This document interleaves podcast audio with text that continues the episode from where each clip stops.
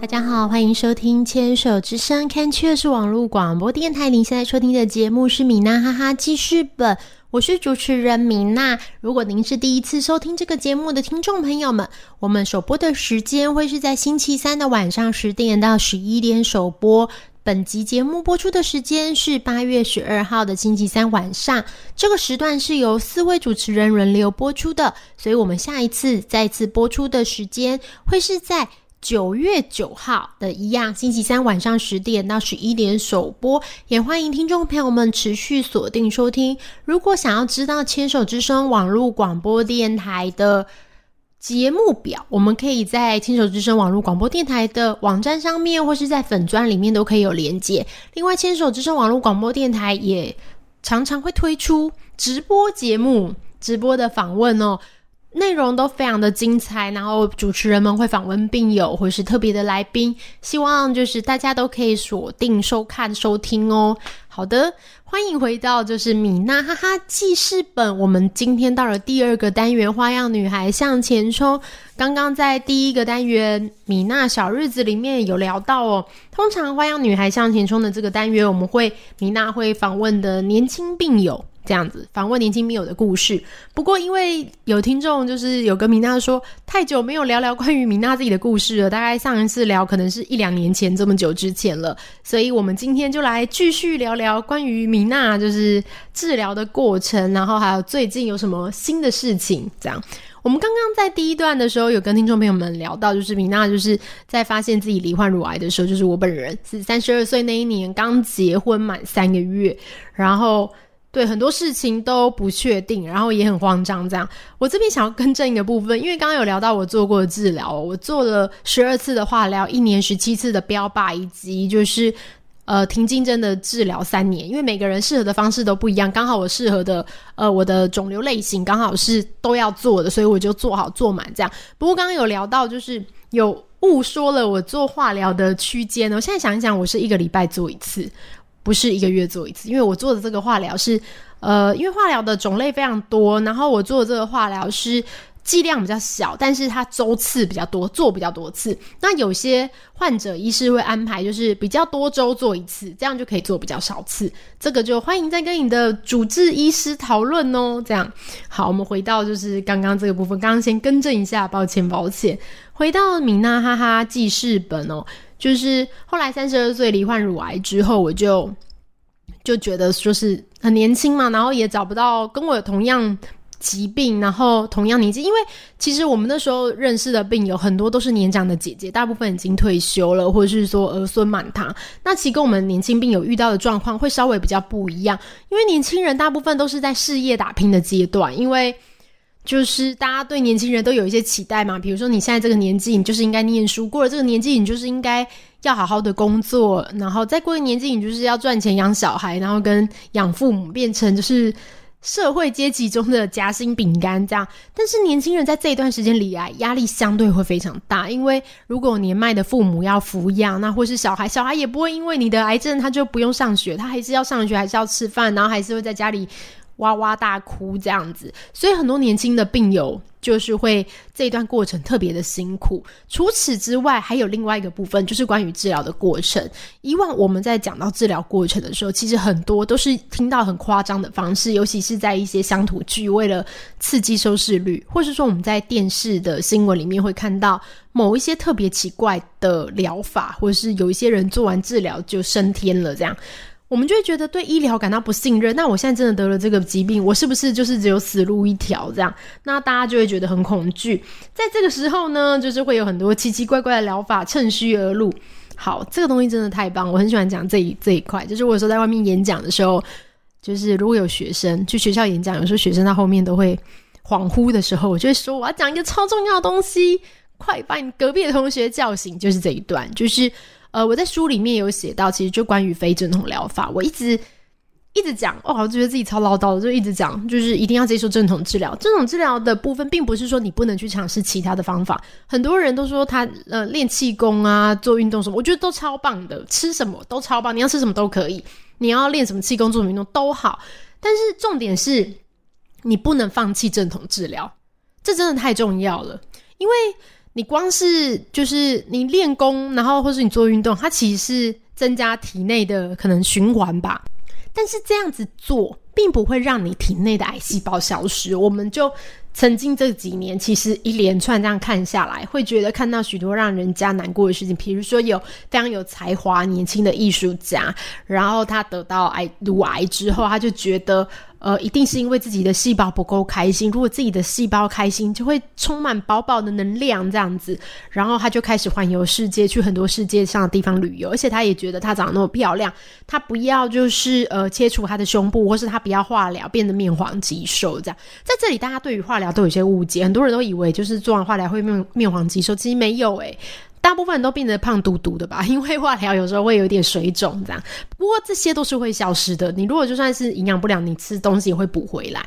好，总之就是那一位就是美丽的艺术家，他就是开始环游世界。他为了不想要。就是看起来很不好，看起来面黄肌瘦，所以他选择了环游世界，他选择不治疗，然后也会去分享说，哦，他在环游世界里觉得身体变好了，然后什么好像肿瘤摸起来变小了，这种类似这样子，我们都知道，因为自己摸根本不准嘛。结果就是在国外的时候，就突然因为肿瘤太大，压迫到其他的器官，就呃就让这个疾病爆发了。那肿瘤太大的话，就是。它其实有时候大家摸不出来，是因为它是往内长，不是你摸不出来，就是就是你比较不会摸，不是啊，就是因为超音波它看东西比较深嘛。那我们一般手动的话，离当然就没有那么。准确啊，所以医师也建议要用超音波治疗。如果您是不管是年轻的女性，或是年长的女性，或是中年的女性呢，都欢迎可以做超音波，因为做超音波治疗不会不会痛嘛，没有像夹什么大家说很痛，可气夹也还好啦，要看情况。但是就是呢，在这种情况下，你就去做一个无痛的治疗，然后至少了解一下你胸部里面有什么，不要长个东西自己都不知道这样子。啊，其实我也没资格说别人，因为我以前也没做，就是第一次做就发现乳癌，对，所以就是要提醒大家警示，对对，就是哎，要他提醒大家记得要做治疗，这样就是要做检查。结果呢，好，又回到刚刚那一位艺术家小姐，她就就是环游世界，就后来她在国外的时候就发病了，然后就你知道，在国外发病，其实台湾的医疗说实在的，先不说健保有多好多好多好，健保真的超棒的。第一个看病非常贵，然后再来就是。语言上的沟通问题，然后甚至是一些习俗的这些，就是文化这样子，都各方面有不能适应。那最后就是以比较，就是反正最后就走了。走的时候其实状态是很不好的，就是并不是想象的，就是美美的，然后粉红色的身体然后，并不是这样。因为当你到后期的时候，然后肿瘤失去控制的时候，并不是这么。走的时候其实是辛苦的，但是我们就会想说，当初你在选择不治疗的时候，你不就是想要延续生活品质吗？但是却走的时候并没有很有品质。我觉得升天的时候很有生活品质是一个很好，像台湾也有很棒的安宁医疗，就是在帮助你走最后一段路的时候特别的舒适，这个也真的很棒。然后家人朋友也围绕在你身边，也很棒，都是很棒的事情。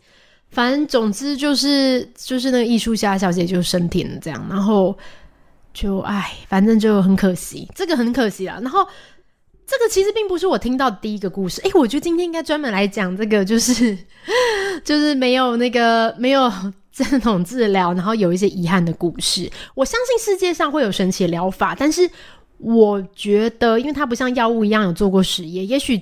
这个人就是天生神力有神机，但是我们没有嘛，所以我是不敢冒险的。所以大家就问我说：“你干嘛要做那么多？”就是我真的就超想做的，就是希望医师就是要给我做个机会。对对对，因为我觉得有做治疗机会嘛，你做治疗的时候吃的营养一点，赶快把这个治疗度过，就还有更棒更好的人生，可以做非常多想做想做的事情。好的。哦，讲这种就是时间过得特别快呢。我们在这个单元的最后面，我们来听一首好乐团带来。他们说我是没有用的年轻人。然后我们接下来在米娜好朋友继续来聊聊天。等一下见喽。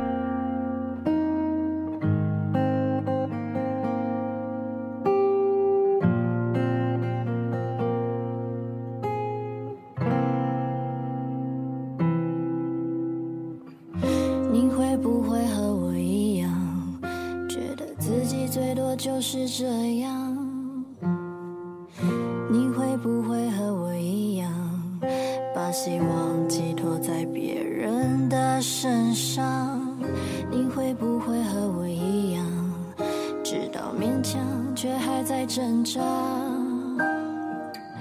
你会不会和我一样，被生活覆盖梦想和希望？我们只喜欢小确幸，放弃去改变不公平。我们都空有想象力。你们说的也有道理。我们只喜欢小确幸放弃去改变不公平。我们都空有想象力。你们说的也有道理。他们说我是没有用的年轻人只顾着自己眼中没有其他